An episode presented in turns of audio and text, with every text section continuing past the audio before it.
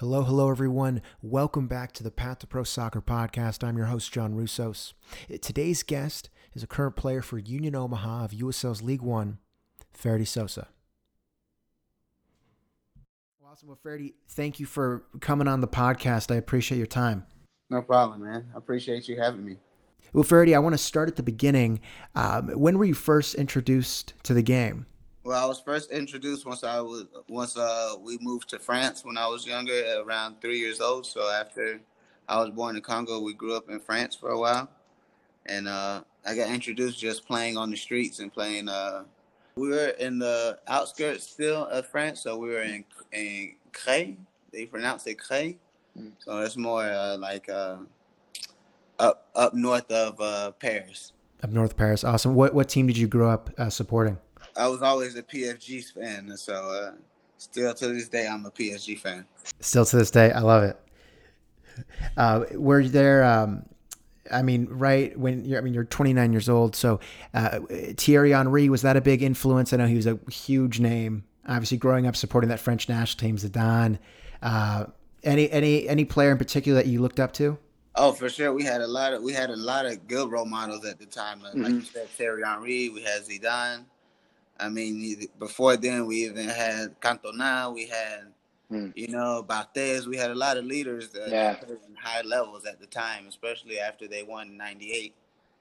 Um, we really started getting on the map. So yeah. for sure, Zidane was a, a, guy that I was looking up to. Thierry Henry. Uh, I even liked uh, Trezeguet at one time. You know. Hmm.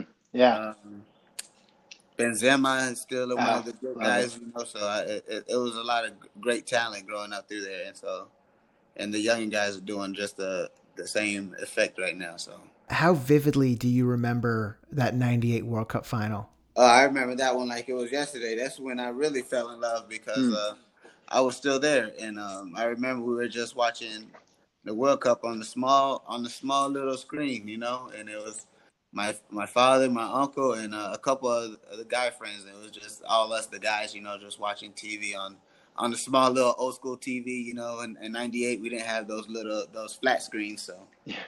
we had the box TVs, and it was just it was a great time because as soon as we won, the the, the city of France went crazy. I mean, uh, everybody outside is honking their horns. You know, it's like a party outside. You know, and I was I was only eight years old, but I remember I remember that very vividly.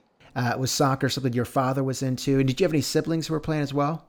Yeah, I have a younger sister also that's pursuing soccer. So she she plays and she goes to Nova, Florida. Okay. Yeah, so uh, there's only two of us, and um, my father was uh, growing up. He was just a goalkeeper. You know, he never really made it big time. He mm. played in, in, the lower leagues, so he had a big passion into it, and um, he was actually a good shot stopper till I got better. Definitely. Ferdy, you started your pro career in France with FC Aubervilliers. Uh, I would love to hear about that and and how did that even come to fruition? So after right after high school, we um we had kind of connections in, in, in France still because you know we still have um, from my dad playing. He had uh, friends there, and uh, my my younger cousin actually still plays in France. So we were able to get videos to ask for a trial. Oh, we got a trial. We ended up. I ended up walking on as a trialist there and staying there two years. Um, it's funny because that's basically like my life story. I've just been uh, one of those guys that walk on trial and try to give the, the best that I can, you know, to show who I am and just give myself a platform. So that that's the story about France, and uh, great atmosphere in France because again the the, the game there is analyzed differently. Uh, everybody's playing, so there's more talent everywhere, especially on the streets of France. Uh, I don't know if you know, like these guys, they play five v five pickup game every day. Huh. On a small little football, on a small little basketball court, I would say, you know, but it's game after game after game, and you can stay out there all day because it's uh, almost like you have five teams, and if, if you lose, you're out. You know. Yeah. You have to wait five more guys to play again, so it, it gets pretty competitive. And like I said, there's a lot of unseen talent in France. Huh. Then once you kind of combine it all together, you get you get some good some good some good soccer there. Interesting.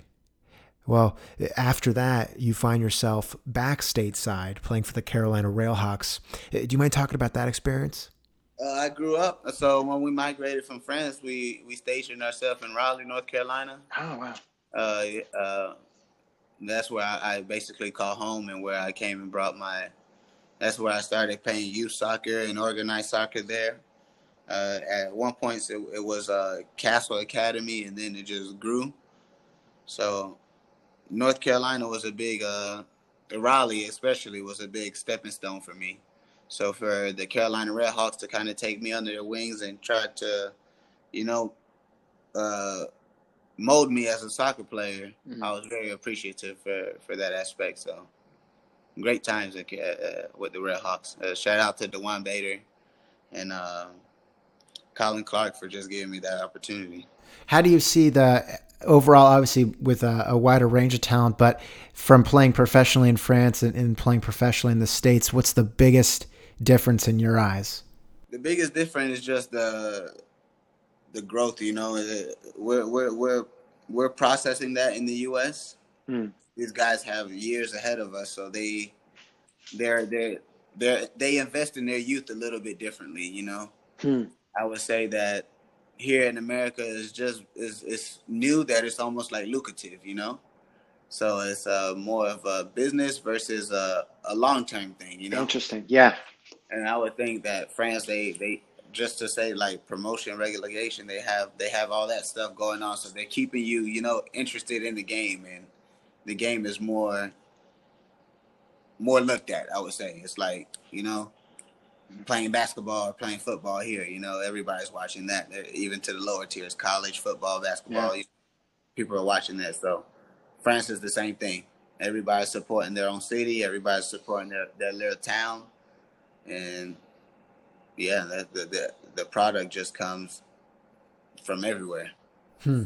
No, that's well put. Do you think what for the U.S. to? I mean, do you think the uh, the question we ask, we ask often on the show is, uh, do you think that promotion and relegation in the U.S. Do you think that would help out what we have going on, or do you think it'd be detrimental this early on? Well, it's it's just early on. I think some stadiums aren't at aren't at capacity yet. Yeah, yeah. yeah. And until the the lower level stadiums are all kind of equal or similar. I mean, of course, some stadiums will be different, but until the stadiums are at high quality, I don't think that that could work yet. I mean, maybe for the USL could, it could probably work, but for the MLS, USL, and everybody to combine all at once, it will definitely be tough. Okay. I like the I like what they've done when they combine the Mexican League and US in the US League now in the to the America Cup.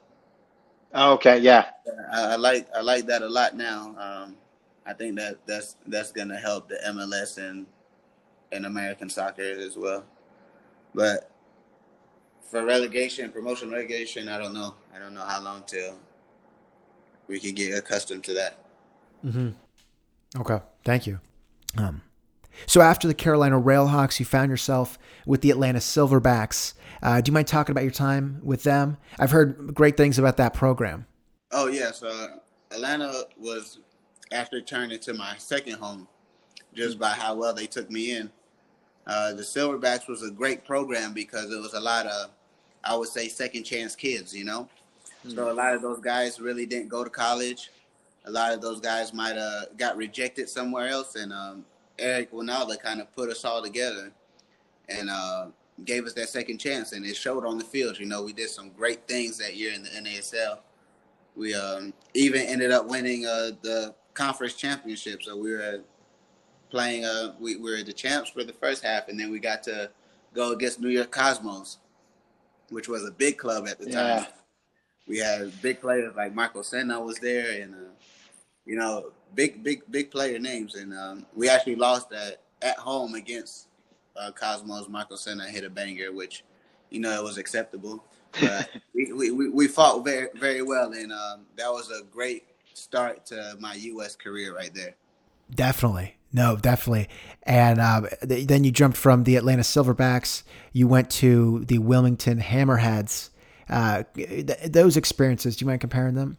Yeah. Uh, so after spending about three years at, at, at Silverbacks, you know, um, I go to Wilmington, and going to Wilmington was a great experience as well. You know, um, not as not as, big of a of a town, but definitely uh, very supportive when it came to the soccer. We had uh, a lot of younger guys too, a lot of younger coaches. So Mark Briggs, that was I think was his first uh, head coach job there at Wilmington, and he did it. Him and Matt did a great job. I mean, they both have titles now to show for it, so that shows uh, their coaching tactics and their their philosophies. Uh, so Wilmington was a great um, was a great year for me there. I mean, I, I actually did my ankle that year, um, so I was out for a long time for about eight months, where I, mm. I I broke my ankle and I was out for for a very long time. I mean, uh, even on my recovery session, it, it, took me a while to get back,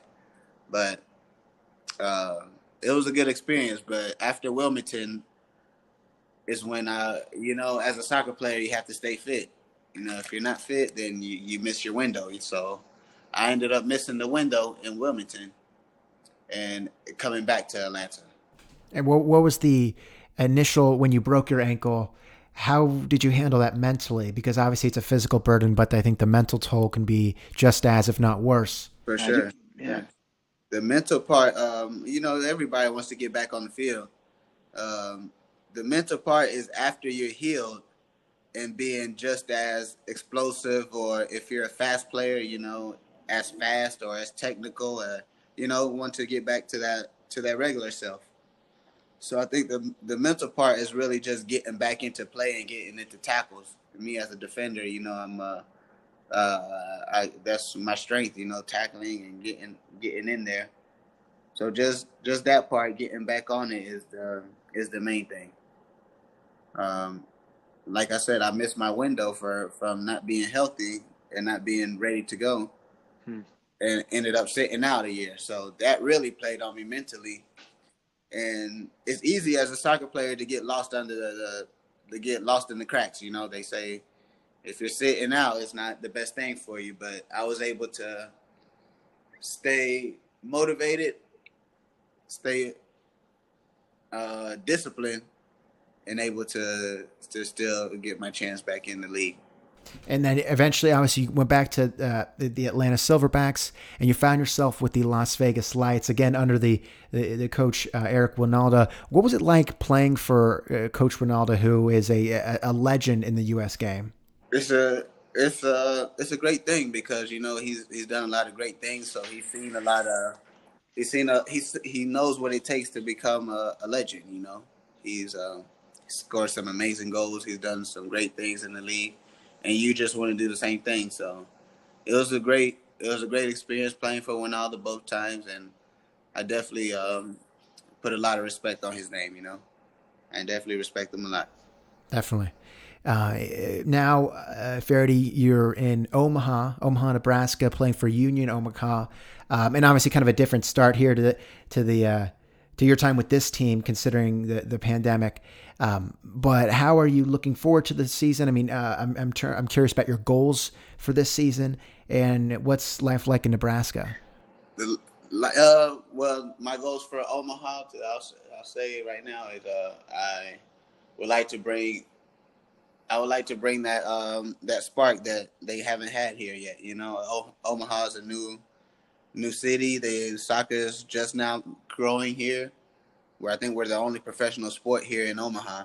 So I kind of want to leave a, a, great taste in their mouth, you know, uh, have that winning mentality. Hopefully, hopefully win a title here real quick, you know. Mm-hmm.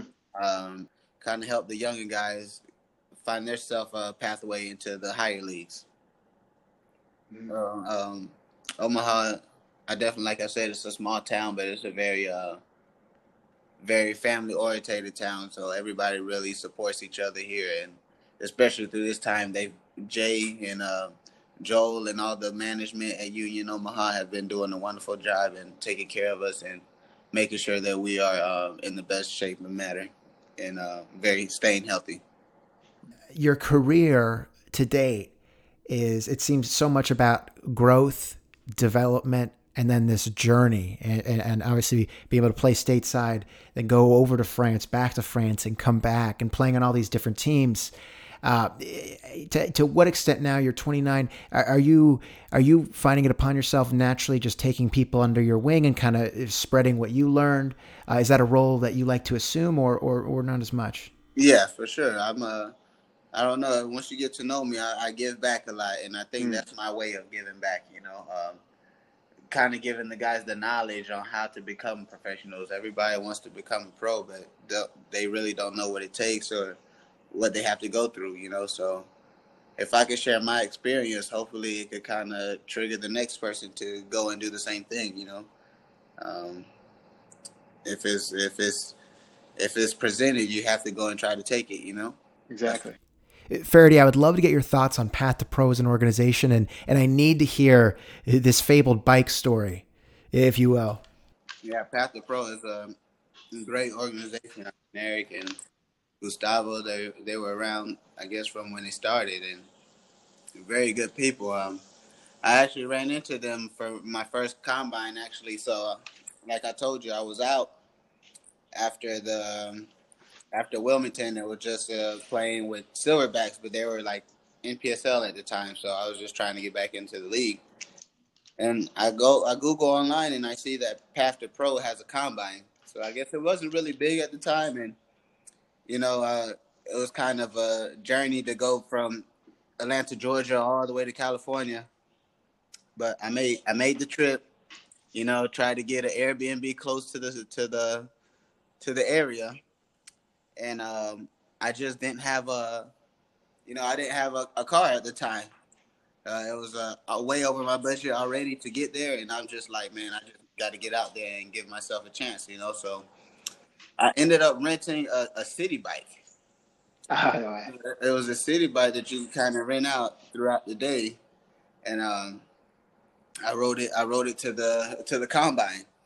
So every time we kind of every time we had a game, I just kind of rode. It was a great warm up too. After yeah. think about it, it yeah, a, a, good a good twenty minute bike ride in San Diego. So it was a great scenery. You know, you just I almost used that bike ride like my time to meditate. You know, just to oh nice focus and be ready for for the combine. I mean, I'm pulling up to the to the combine. I'm already drenched in sweat these guys are already warming up. I just get on the field and you know try to put my stuff on real quick, almost very amateur looking, you know.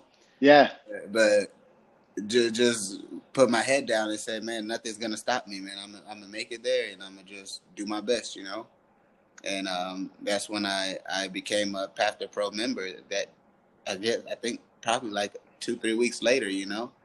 Uh, these guys they took me in, and Eric was very upfront with me, and Gustavo was very upfront with me, and um, we just been building a relationship ever since. And now it's just growing to a big a big combine that people really want to go and kind of give themselves a chance. You know. That is a great story. I've heard pieces of it, so it's it's cool to hear it all in real time. Now switching gears a bit, Ferrety, with the murder of George Floyd and the protests going around the country, around the world, really, uh, I would love to hear your thoughts about the, the stand against racism and the anti-racism work that's being done. And if you have any stories to share about your experience as a black man in the U.S., I would love to hear that as well.